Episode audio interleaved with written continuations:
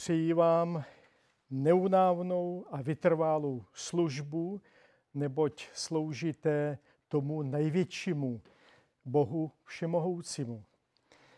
On naši službu nepotřebuje, ale zve nás ke službě a dává nám, dává nám příležitosti, naplňuje nás svým duchem a zmocňuje nás v tom každodenním životě.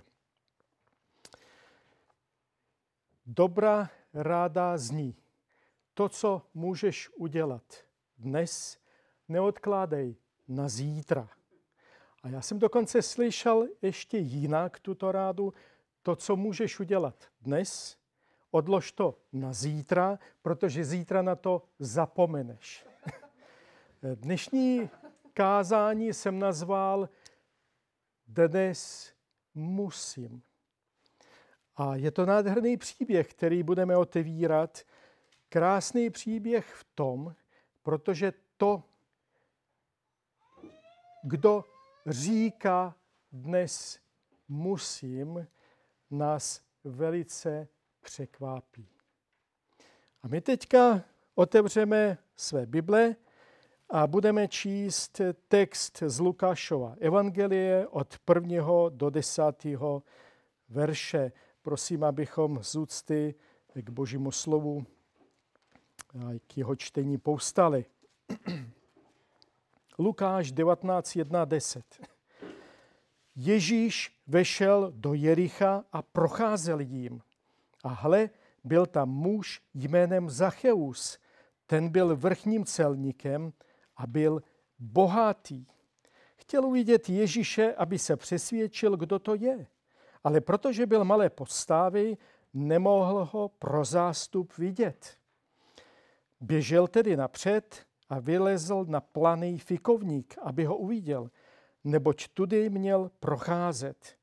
Když Ježíš přišel na to místo, vzhledl a řekl mu, Zacheje, slez rychle dolů, neboť dnes musím zůstat v tvém domě. On rychle slezl a s radostí ho přijal. Všichni, kdo to uviděli, začali reptát. Vešel jako host k hříšnému muži. Zacheus se zastavil a řekl, pánu, hle, polovinu svého majetku, páne, dám chudým a jestliže jsem někoho ošidil, vrátím mu to čtyřnásobně. Ježíš mu řekl, dnes se dostalo záchrany tomuto domu, protože i tento člověk je syn Abrahamu, neboť syn člověka přišel vyhledat a zachránit, co je ztraceno. Prosím, posaďte se. My se pustíme do výkladu tohoto přečteného textu. Ježíš vešel do Jericha a procházel jim.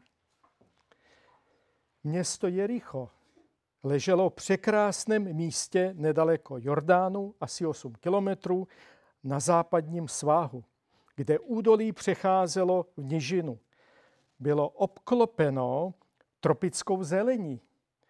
Rostly v něm pálmy a všude se rozprostíraly nádherné zahrady, zavlážované místními prámeny. Jericho zářilo v krajině mezi vápencovými pahorky a pustými roklemi jako smaragd. Jericho bylo také významným obchodním střediskem a proto se tam usadili i římští úředníci, vojáci, cizinci z různých oblastí.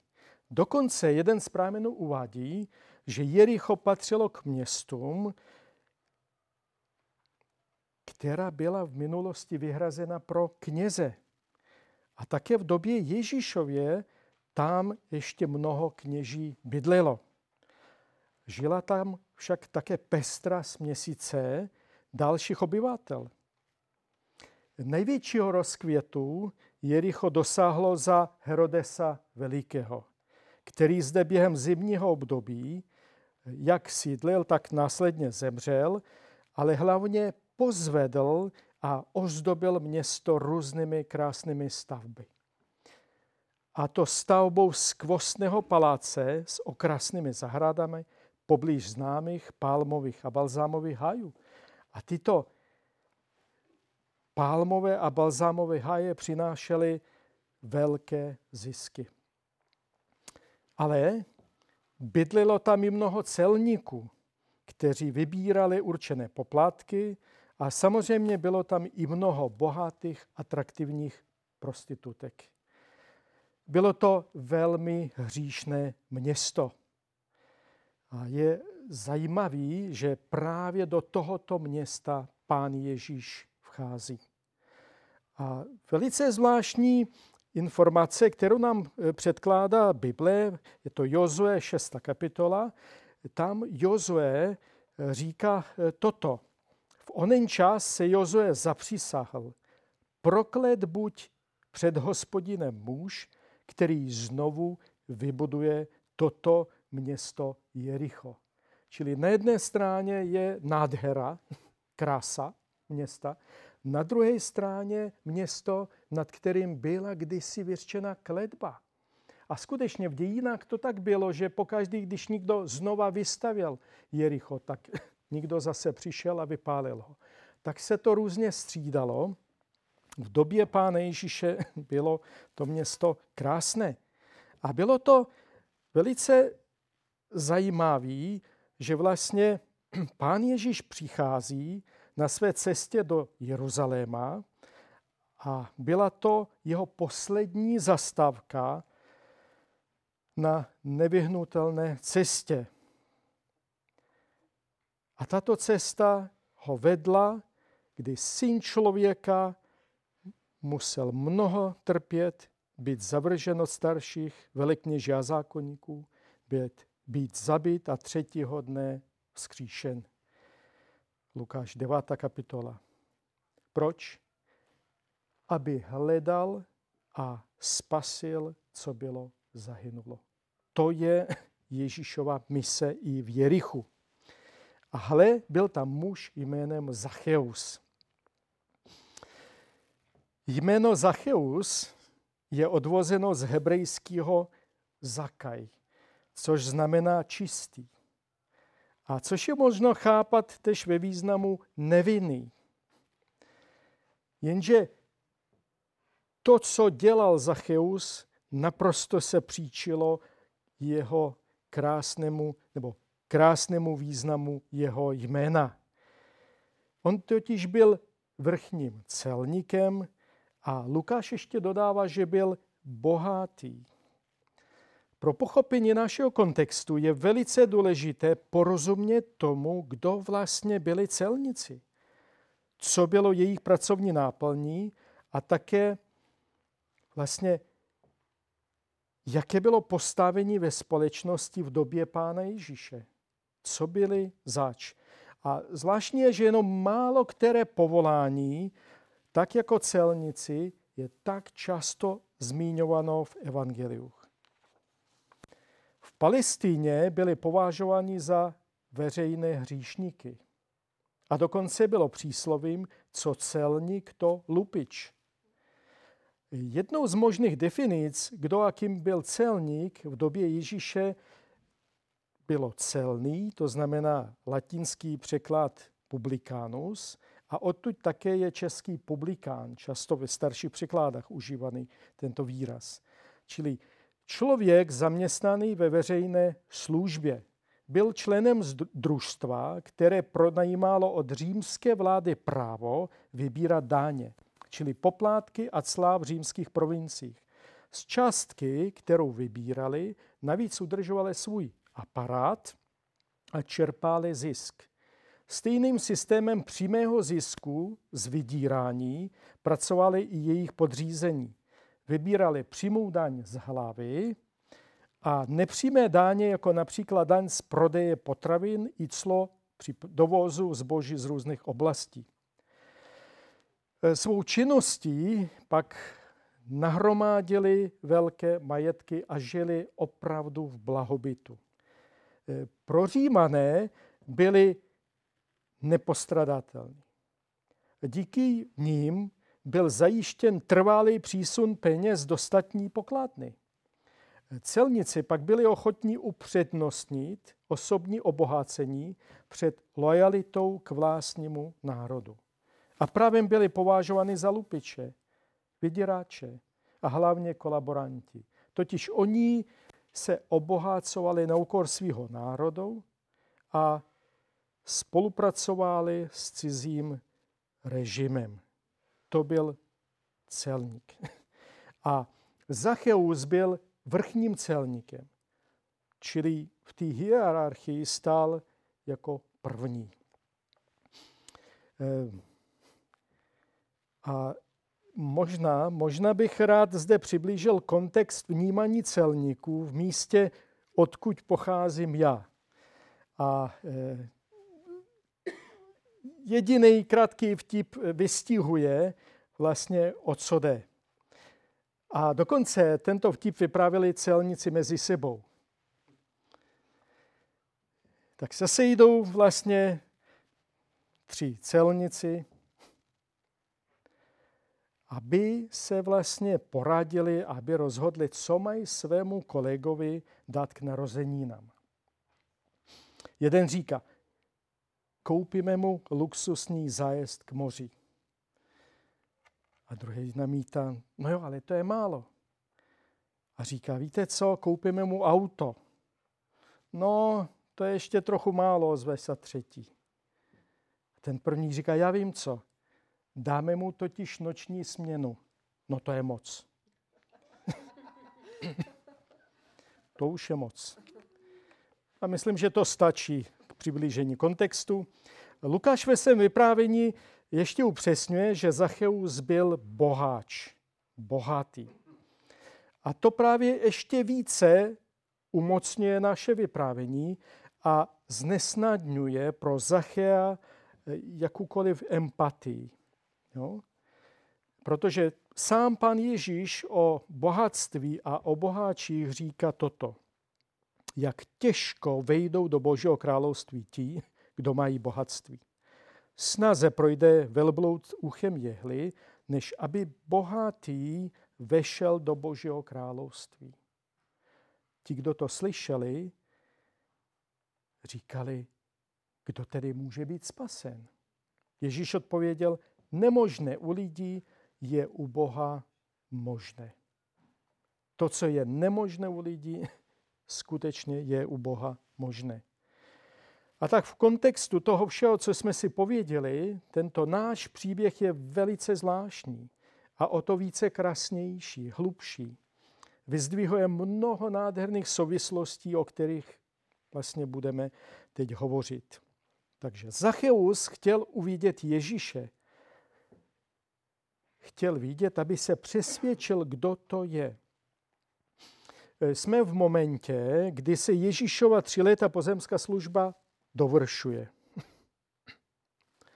A dalo by se říct, že v té době už Ježíš byl mezi lidmi žádanou celebritou. No. Kde se objevil, tam, tam se okamžitě schromáždil zástup. A vlastně, kdo tvořil zástup? No, předně to byli Ježíšovi příznivci, ty, kteří ho následují, přátelé, kteří naslouchali jeho kázáním, a samozřejmě další obdivovatele jeho zázraků eh, a prostě spousta zvědavců, který chodili za ním. Ale v tomto zástupu byli také i odpůrci a hlavně z té duchovní izraelské elity, ať už to byli zákonníci, farizejové, kněží. A tak tomu bylo i v Jerichu. Když do města Ježíš vešel, je samozřejmý, že tam bylo mnoho lidí, kteří ho chtěli vidět. A jedním z nich byl Zacheus. Zacheus totiž touží vidět Ježíše. A Lukáš popisuje, aby se přesvědčil, kdo to je. My nevíme, co v skutku bylo vnitřní motivací u Zachea. Na druhou stranu, jak jsme si řekli, jen málo které povolání je zmiňováno v evangelích tak často jako celníci. A už příchodem Jána Křtitele celníci pocitovali jakýsi závan naděje A možná právě proto, že ostatními byli naprosto odepsáni. Nikdo s nima nechtěl mít nic společného. A právě na výzvu zmíněného Jana Křtitele čiňte pokání a dejte se pokřtít na odpuštění hříchů, aktivně reagovali. My čteme, přišli i celníci, aby se dali pokřtít a ptali se, místře, co máme dělat? On jim řekl, nevymáhejte víc, než máte nařízeno. A to všechno, co celníci představovali, tak možná bychom čekali, že jim Jan Křtitel řekne, tak podejte rezignaci a buďte slušnými. Nic takového. Nevymáhejte víc, než máte nařízeno. A dále pak eh, Lukáš zaznamenává, že právě pan Ježíš se stává velice silným magnetem pro takovýto podivné existence lidí na okraji společnosti. Ať už to byli celníci, hříšníci, eh, lehký ženy a tak dále. Přicházeli do jeho blízkosti a tady čteme, že přicházeli sami celníci a hříšníci, aby ho slyšeli.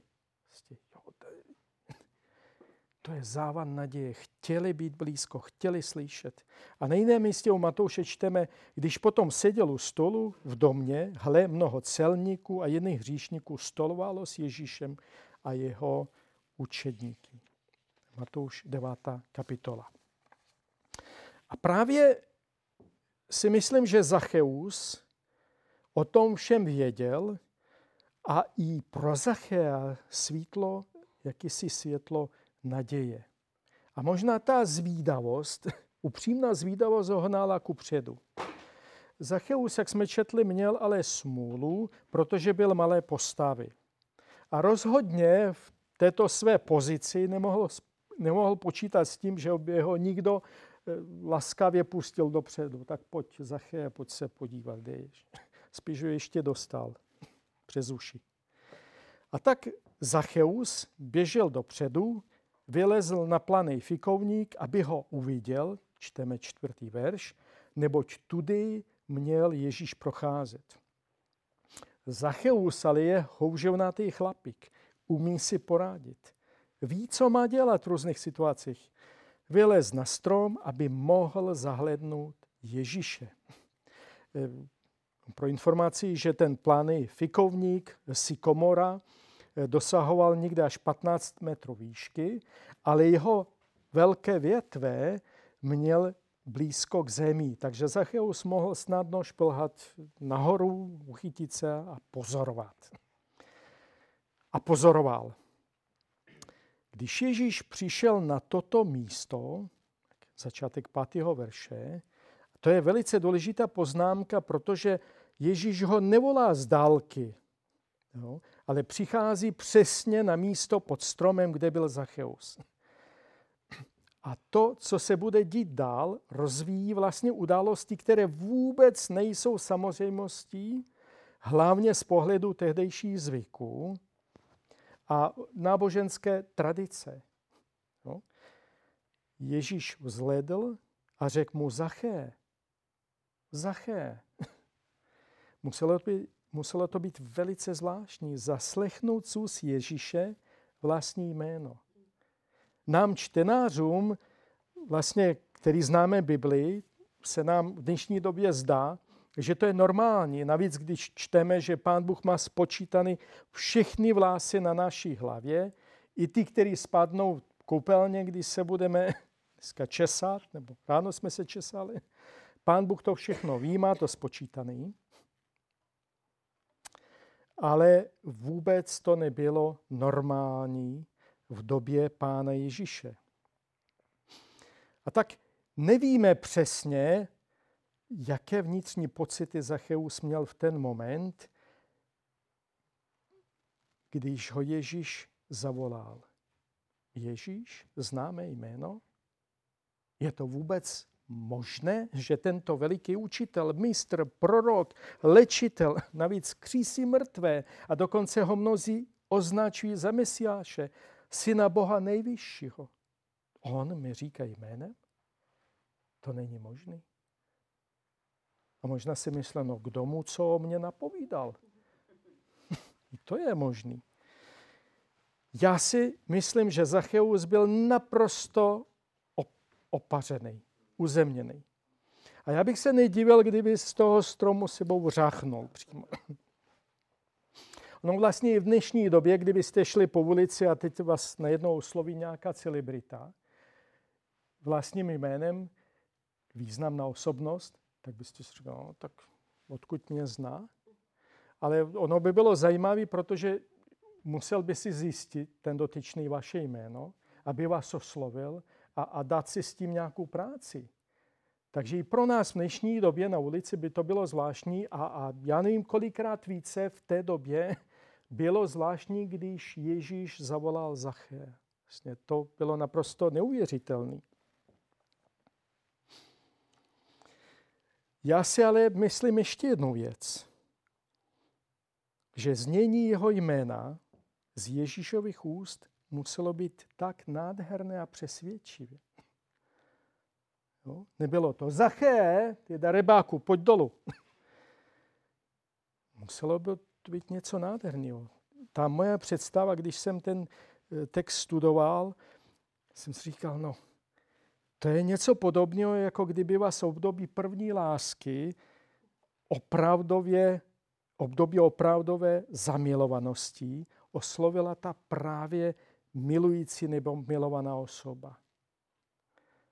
Já jsem přesvědčený, že Zacheus musel prožívat tak nádherný vnitřní pocit chvění, něco, co se vůbec slovy nedalo popsat.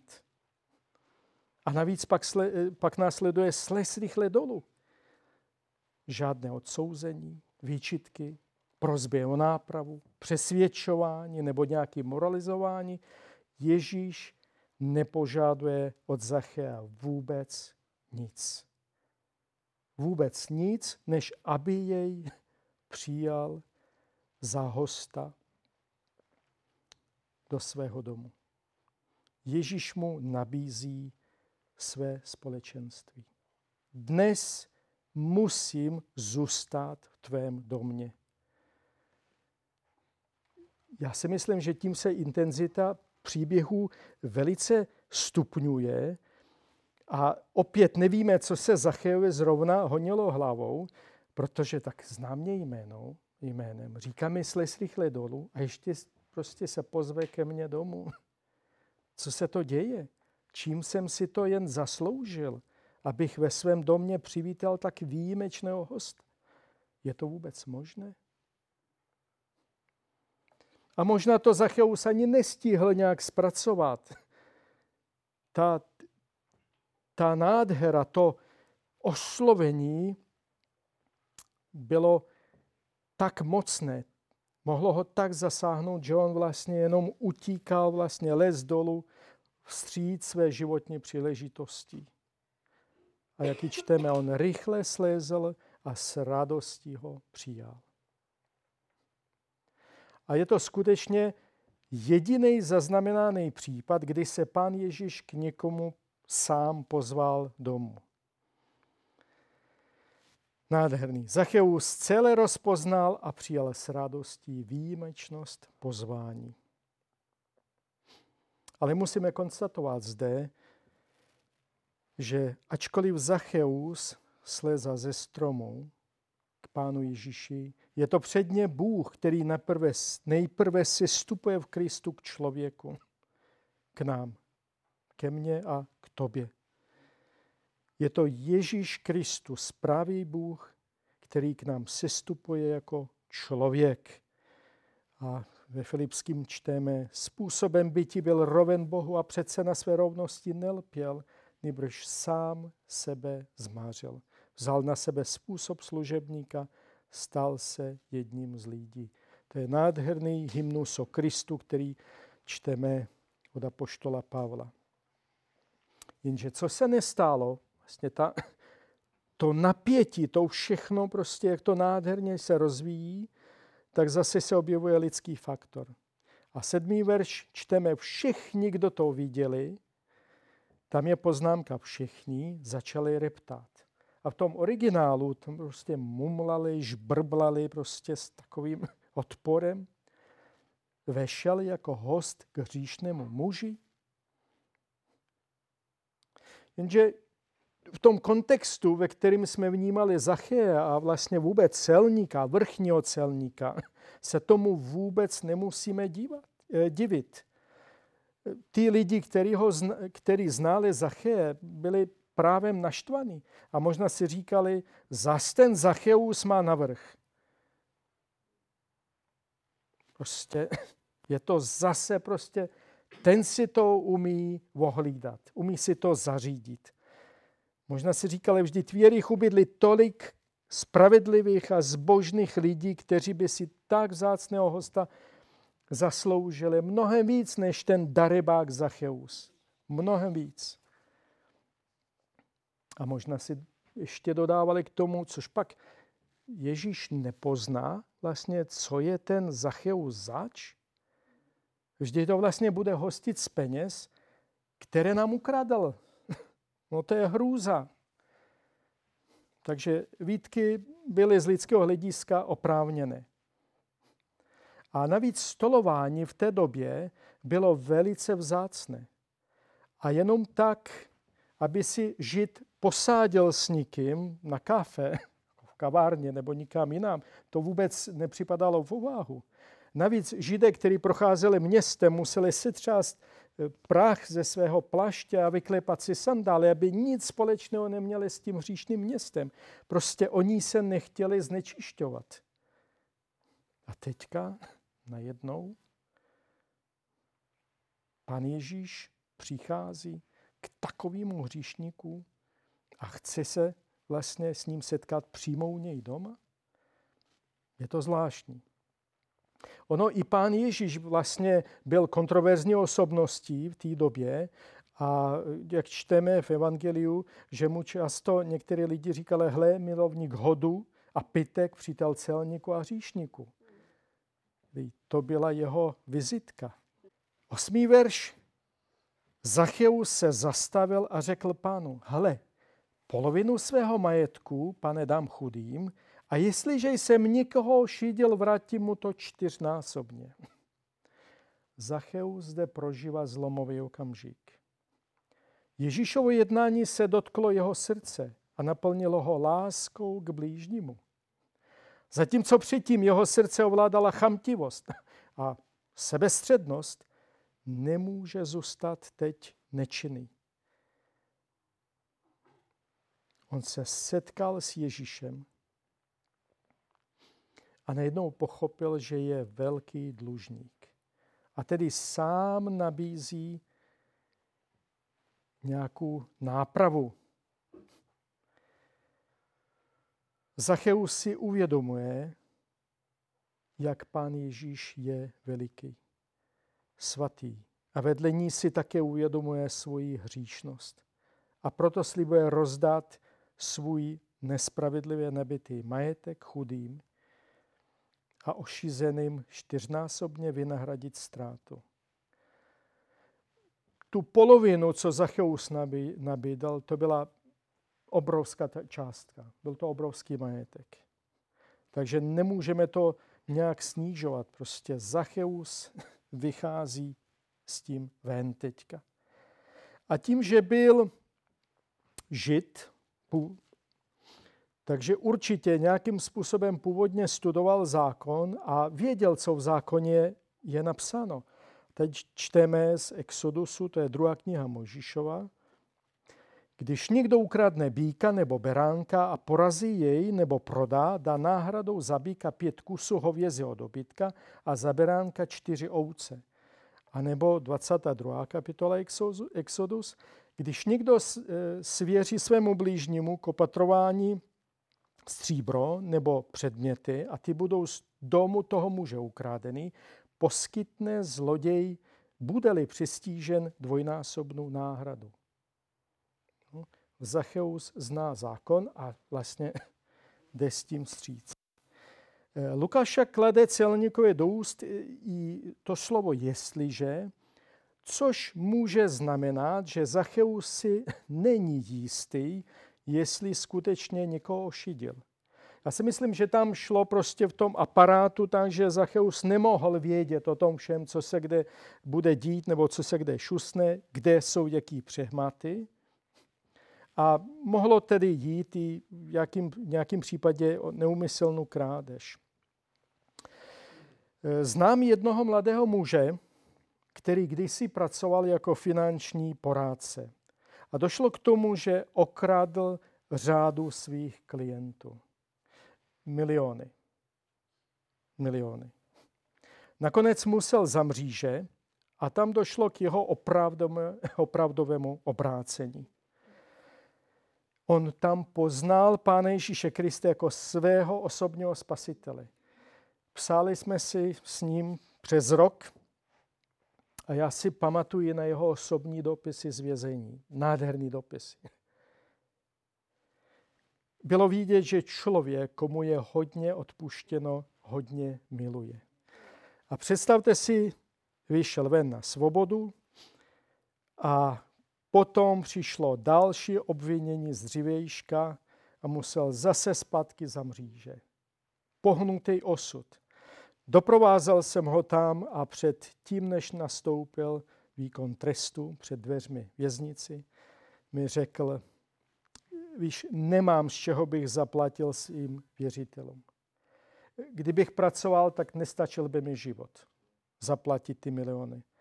Jdu tam, abych alespoň tímto způsobem splatil občanský dluh a, a ukázal jakýsi vstřícný krok, ale vím, že Ježíš mi odpustil. Vím, že Ježíš za mě už zaplatil a citoval verš Bůh však prokázuje svou lásku k nám tím, že Kristus za nás zemřel, když jsme byli ještě hříšní. Silný příběh. Několik let. Ale člověk, který se obrátí k, živé, k živému Bohu, k živé víře, naprosto vnímá jinou perspektivu, jinak se začíná rozhodovat. A to bylo přesně ze Zachem. On nejednou byl usvědčen. Tam my nečteme nějaký, nějaký debaty, nějaký polemiky. Prostě Zacheus byl na místě setkáním s Ježíšem usvědčen a jde vstříc. A je naprosto správné, pokud jste někoho nějakým nepoctivým jednáním poškodili, nějak podvedli, ať už umyslně nebo neumyslně, tak, nebo pokud to bylo ještě v mezích zákona, tak eh, je na místě se přiznat a udělat nápravu, eh, pokud to je v našich silách. Prostě nějak se postavit k tomu čelem. Ježíš mu řekl, dnes se dostalo záchrany tvému domu, tomuto domu. Náš celník je ospravedlněn Boží milostí. A to navzdory, že dobré skutky neměl. Ta vzácná jedinečná Boží milost se nádherně setkává s vírou člověka. Spasitel Zachově řekl, dnes přišlo spasení do tohoto domu. Kristus tady požehnal nejenom Zachéovi, ale i celé jeho domácnosti. Přišel celníka naplnit, poučit o pravdě Božího království, o jeho moci. O moci, která proměňuje. I když rabíni a e, náboženští vůdcové e, už dávno zavrhli Zacheje a jeho rodinu, vyloučili ho ze synagogy pravděpodobně, tak nyní tato rodina je nejšťastnější rodinou v celém Jerichu. To je nádherný, protože měli tak vzácné schromáždění, o kterým se Zachejovi ještě možná před hodinkou vůbec nezdálo. Nádherné setkání ve svém vlastním domě a to seděli kolem Syna Božího a přijímali od něho slova života. Neuvěřitelný. Kristus jako světlo světa naplnil Zacheovo srdce radostí a osvítil celý jeho dům. A proto se Ježíš s touto poslední části svého výroku obrácí k zástupu a prohlašuje, Protože i tento člověk je syn Abrahamu.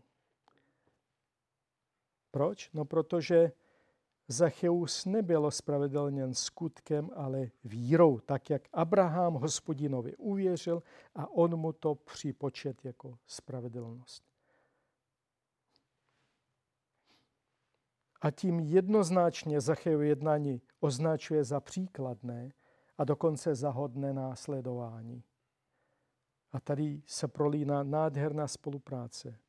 Bůh, člověk, člověk, Bůh. Ono to nádherně klaplo. Neboť syn člověka, tam čteme, syn člověka, a smysl, který Ježíše spojuje zde s označením syna člověka, v každém případě nespočívá v odkázu na jeho lidský původ nebo případně na jeho přirozenost, nebož prokázuje a poukázuje na jeho jedinečnou dějinnou spásu. V tomto pojmu je zahrnuta jak přitom na poníženost jeho lidského bytí, tak také jeho Bohem potvrzené vyvýšení. To obojí. Pán Ježíš, syn člověka, přišel vyhledat a zachránit, co je ztráceno. Pan Ježíš zde je jako dobrý pastýř. Přichází do Jericha, aby hledal a našel tu jedinou ztrácenou ovečku. Stálo mu to za to. Za několik dnů ho čeká tvrdá zkouška. A v tomto našem textu můžeme ještě vidět ten rozměr, že Ježíš zachráňuje to, co je naprosto nenávratně ztráceno ve tmě. Hotovo. Zhaslo. Přichází to najít a vrátit do svého nádherného světla. A to může už skutečně jenom sám všemohoucí Bůh. Protože je všemohoucí. A opačně, člověk může být spasen jedině tehdy, když přijme Krista za svého osobního spasitele. A Zacheus přijal Krista nejenom jako hosta, který přijde do jeho domu a zase odejde. Přijal jej do svého srdce, aby tam v něm navždy zůstal. To je ten nádherný příběh. A teď slova závěrem. Člověk, který nežije v božím světle, je naprosto ztrácen ve tmě. Ať už je bohatý nebo chudý, mocný a významný nebo obyčejný a nepatrný, ani nezáleží na vzhledu či na postavě, nezáleží dokonce ani na charakteru. Protože bez božího světla člověk je v naprostý tmě. Ať se to někomu líbí nebo ne, boží slovo říká, že všichni zřešili a jsou daleko od boží slavy. A jednou skutečně nastane den, kdy Bůh skrze Ježíše Krista bude soudit podle Kristova evangelie, co je v lidech skryto. Tak jako před 2000 lety Ježíš vstoupil do Zacheova srdce a naplnil ho láskou a pokojem, tak i dnes Pan Ježíš Kristus chce vstoupit do tvého srdce. Možná jsi zvědavý a toužíš spatřit a poznat Ježíše, kdo to vlastně je. Možná si dokonce jako Zacheus proto něco udělal a pozoruješ ho z bezpečného místa, svého pomyslného stromu, mezi větvemi. Věř tomu, že Ježíš tak, jako k Zachejovi přichází dnes, i tak, jako k Zachejovi přichází dnes i k tobě. Aby tě zavolal k sobě tvým vlastním jménem. A je to právě dnes. Dnes Bůh touží vstoupit do tvého života, zůstat tam navždy. Už se nemusíš schovávat ve větvích stromu svého života sám. Už se nemusíš bát. Už nemusíš být nedůvěřivý. Naopak, Ježíš tě volá, aby si s důvěrou vstříc jemu rychle slezl. Pojď rychle k Ježíši. neboť dnes se může dostat záchrana do tvého domu. Protože Bůh říká, v čas milostí jsem vyslyšel tvou modlitbu. V den záchrany jsem ti pomohl. Ten čas je tu právě, právě teď. Nezmeškej ho. Den záchrany je dnes, nezaspí ho. A proto, jak říká Duch Svatý, jestliže dnes uslyšíte jeho hlas, nezatvrzujte svá srdce ve vzdoru. To, co můžeš udělat dnes, neodkládej na zítra. A věř, nikdo není tak dalece ztracen, aby nebyl Ježíšem znovu nalezen. Nikdo ani ty ne. Amen.